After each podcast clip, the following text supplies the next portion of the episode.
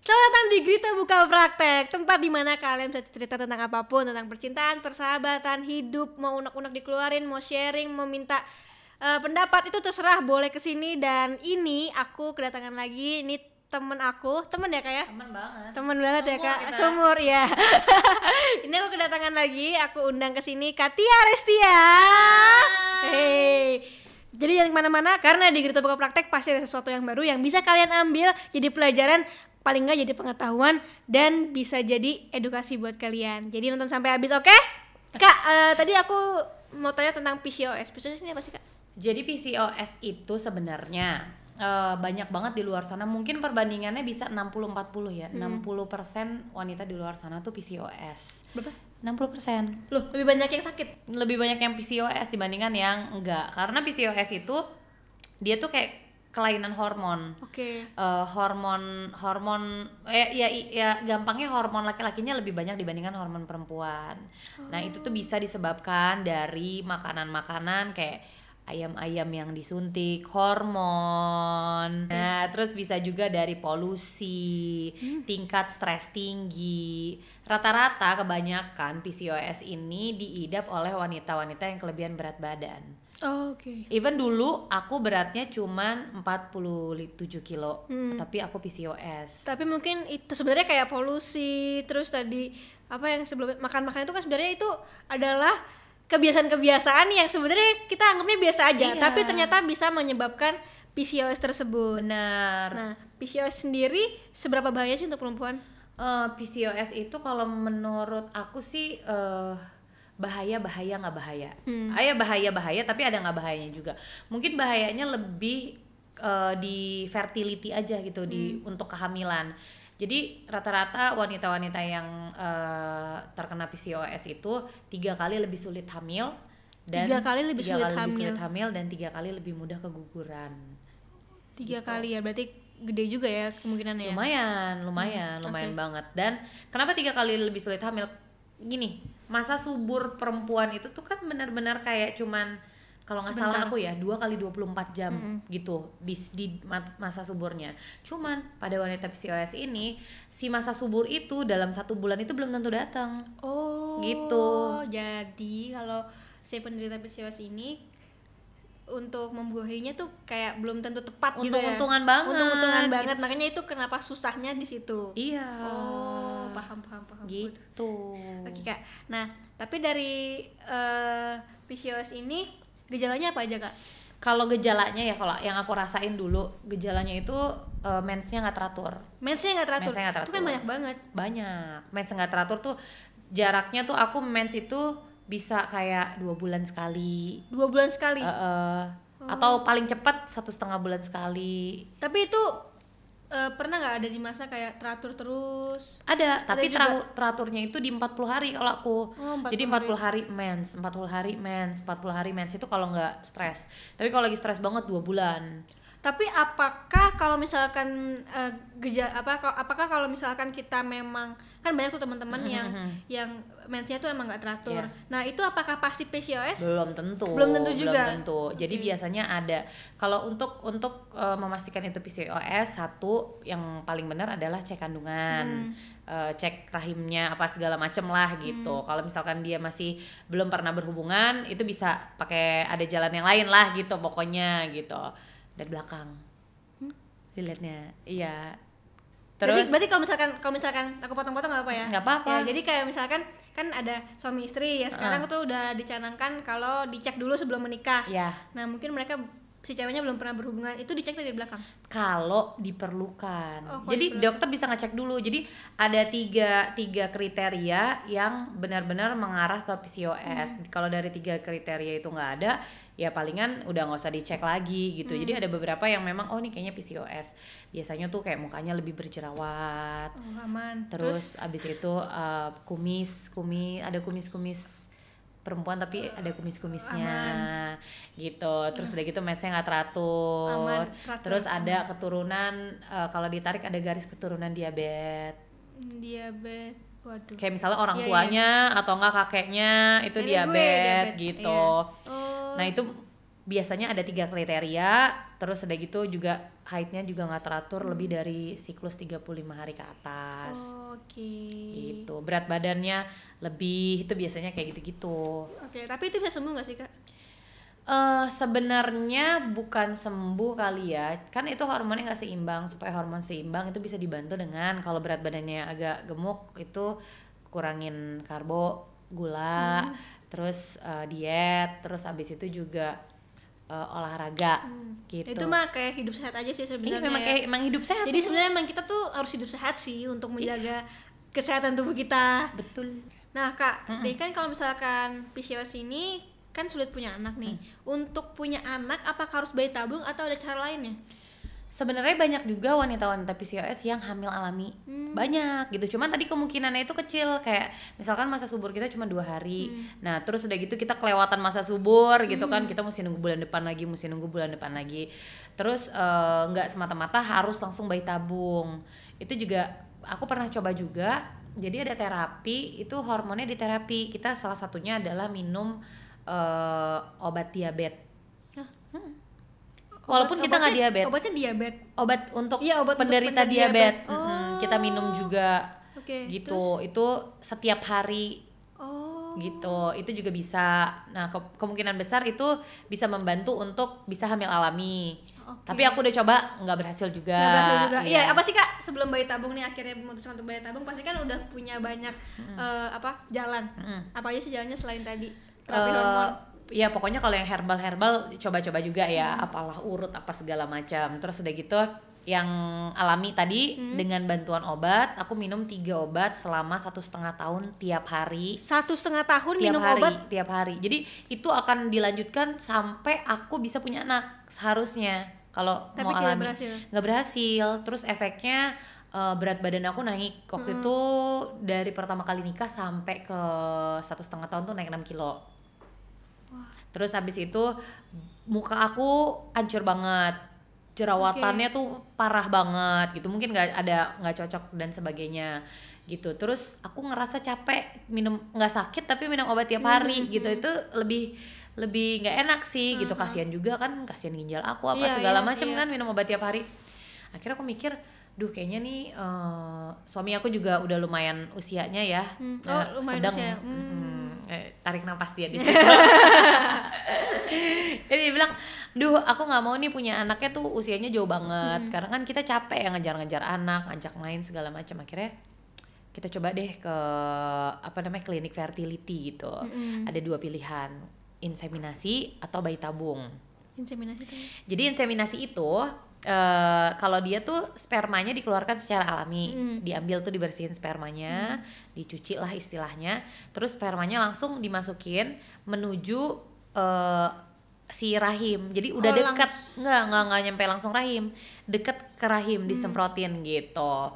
Jadi semi alami lah. Oh, iya. Sementara bayi tabung eh, spermanya tetap seperti itu, tapi sel telurnya ini Dikeluarin juga. Eh, eh, distimulasi dulu sampai besar, Hmm. sampai mateng, terus di operasinya dikeluarin, Hmm. disedot gitu, terus diketemuin di luar Hmm. si, si sperma sama si telur ketemu, jadi jadi embrio gitu. Hmm. Jadi embrio udah mau netes keluar, langsung buru-buru dimasukin ke dalam rahim, Oh. gitu.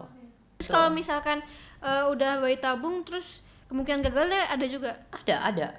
Eh, bayi tabung itu persentasi keberhasilannya itu cuman 40 sampai 60 persen. 40 sampai 60 Hmm. persen. Jadi eh, yang buat gagal tuh apa? Jadi sperma sama telur itu kan punya kualitas. Hmm. Nah, ketika di, diketemuin juga embrionya juga punya kualitas. Hmm. Kualitasnya itu belum tentu eh, baik, belum tentu sempurna. Kromosomnya tuh dari kalau nggak salah berjuta-juta apa gitu. Nah, itu kalau ada yang kurang bagus juga akhirnya secara alamiah dia tidak akan menjadi anak gitu. Oh. Kenapa akhirnya memilih bayi tabung? karena aku ngerasa waktu itu umur aku masih 29 ya Masih 29 tahun kalau misalkan aku nggak coba dari sekarang takutnya ke depannya kan semakin usia Tua. kan nah soalnya kalau bayi tabung itu semakin kita muda nyobainnya itu semakin besar Keberhasilannya. keberhasilannya Hmm. persentase keberhasilannya semakin tinggi jadi akhirnya ya udahlah kita coba aja jadi kalau sampai eh nah uzubillah min zalik kita gagal Bisa kita masih punya lagi. waktu lagi untuk coba lagi tapi kan harus ngumpulin uang dulu Iya. Oh iya. iya dong Nah, kalau ngomongin uang nih, harganya berapa sih Kak bayi tabung?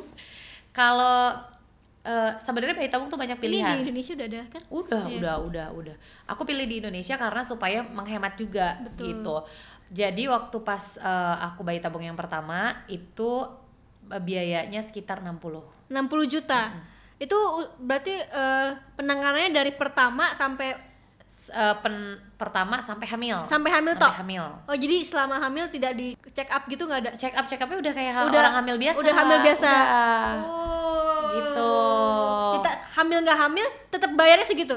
Tetap segitu. Mantap. Karena belum lagi nanti lahirannya kayak lahirannya eh, belum. Beda belum. lagi. Tapi kan bisa lahirnya bisa normal, Betul. bisa semuanya bisa seperti biasa gitu. Oke. Nah, yang kedua Yang kedua, jadi yang pertama itu bayi tabung aku alhamdulillah berhasil. Hmm. Jadi anak aku yang namanya Kanaka. Iya. Ketemu kan? ketemu. Lucu ya? Lucu. Dia suka sama Grita soalnya Kanaka. Siapa yang Tante suka aku? Terus habis itu yang kedua, Nah, itu aku tinggal masukin embrionya aja. sebentar aku tanya yang ke yang kanaka lahir yang akhirnya yang kedua itu berapa lama?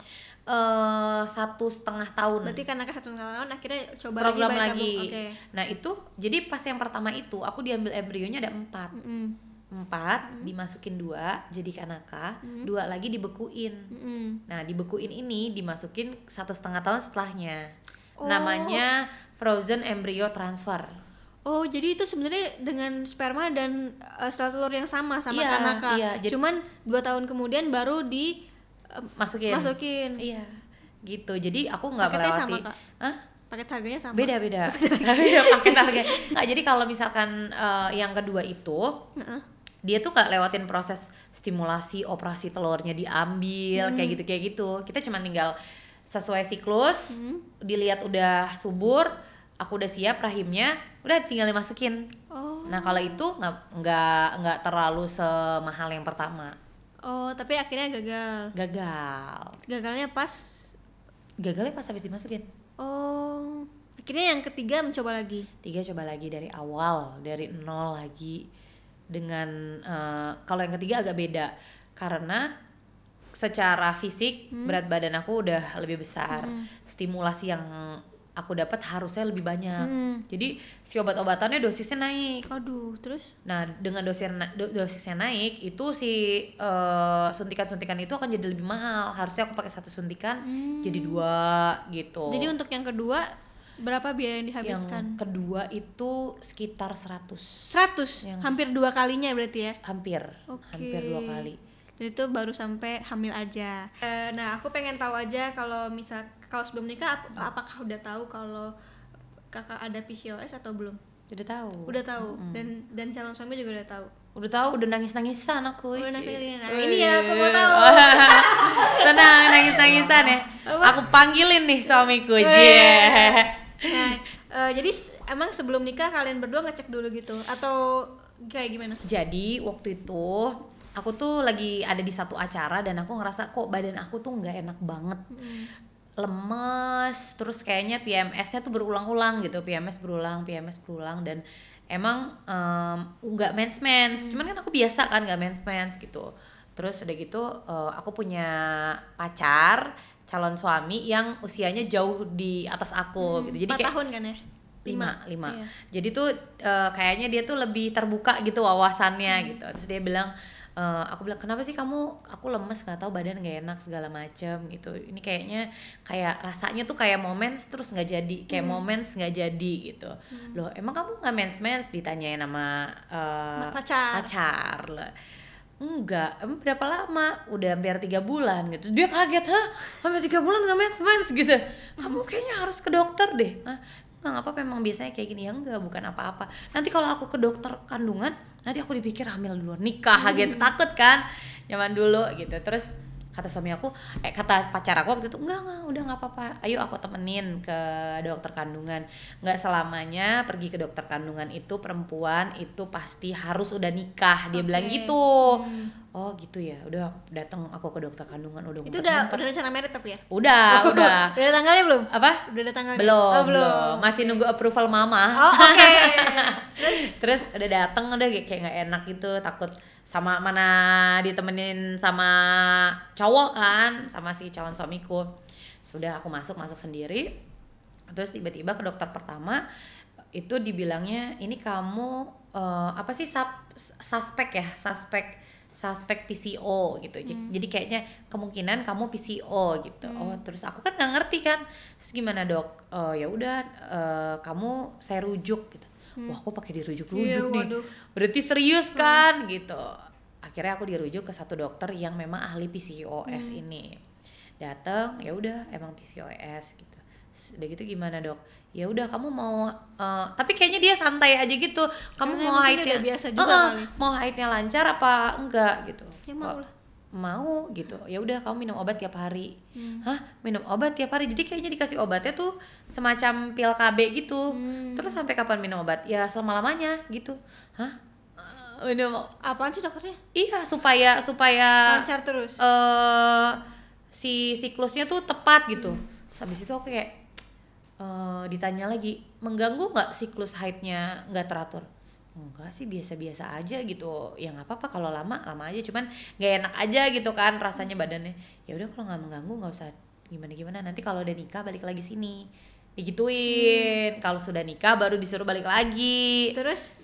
Akhirnya oh gitu udah googling tuh. Aku googling. Wah pas aku googling Aduh, oh serem. Langsung waduh ini aduh aduh gitu kan. wah serem banget. Oh tidak bisa hamil apa segala macem kayak gitu-gitu tiga kali tiga kali lebih sulit hamil tiga kali lebih mudah keguguran itu tuh kayak yang ah. Terus mau nikah kan terus udah gitu kayak Tapi takut itu udah tau belum pacarnya? eh udah tahu, Udah tahu. cuman kan dia santai-santai aja, cuman akunya kayak wah gimana nih, abis itu aku bilang sama dia, eh ya udah deh mendingan kamu cari cewek yang lain Aduh. aja, gitu. Terus terus terus. Tak kan nanti kalau nikah kalau aku nggak bisa ngasih anak gimana, Cie, duh mau nangis deh gue. Terus, Terus abis itu dia bilang kayak gini, Cie. Ya, ada orangnya di sini. keluar dulu bisa nggak sih? Terus dia bilang dia bilang kayak gini "Eh, ya nggak apa-apa. Aku kan eh, nikah sama mau nikah sama kamu berarti aku terima kamu apa adanya. Sekarang yang penting kita udah tahu kalau kamu tuh punya punya kekurangannya apa.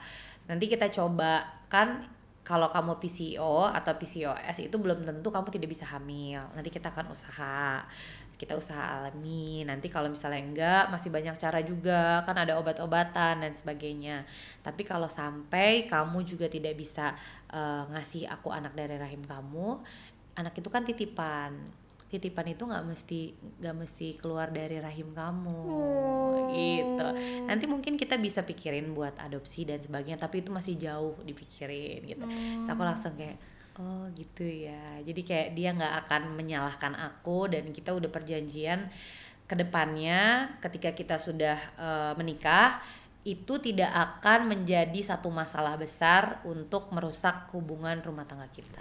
Tapi akhirnya eh, semua berjalan lancar. lancar. Makanya waktu kita program bayi tabung juga dia tuh nggak ngelimpahin semuanya ke aku. Kita tuh berjuangnya sama-sama. Karena kalau ketika ada orang ngejalanin bayi tabung semuanya dilimpahin ke istrinya suaminya cuman kan gue udah setor sperma kan udah tinggal di elonya aja elonya ini apa nggak? Wah kalau itu susah tuh berhasilnya. Eh, deg-degan gak kak waktu pertama kali nyoba bayi tabung?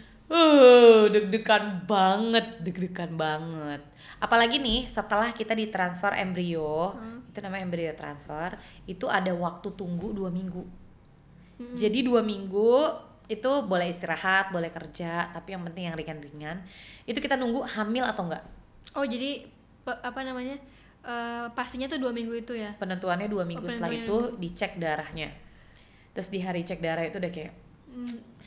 Kak aku pernah baca eh, sempet nggak sih kak kayak dinyirin sama netizen atau sama siapa ih kok bayi tabung beda sama eh, anak-anak yang dilahirkan alami gitu kalau dinyinyirin di awal-awal iya. Waktu itu kan aku masih umurnya masih 29 tahun.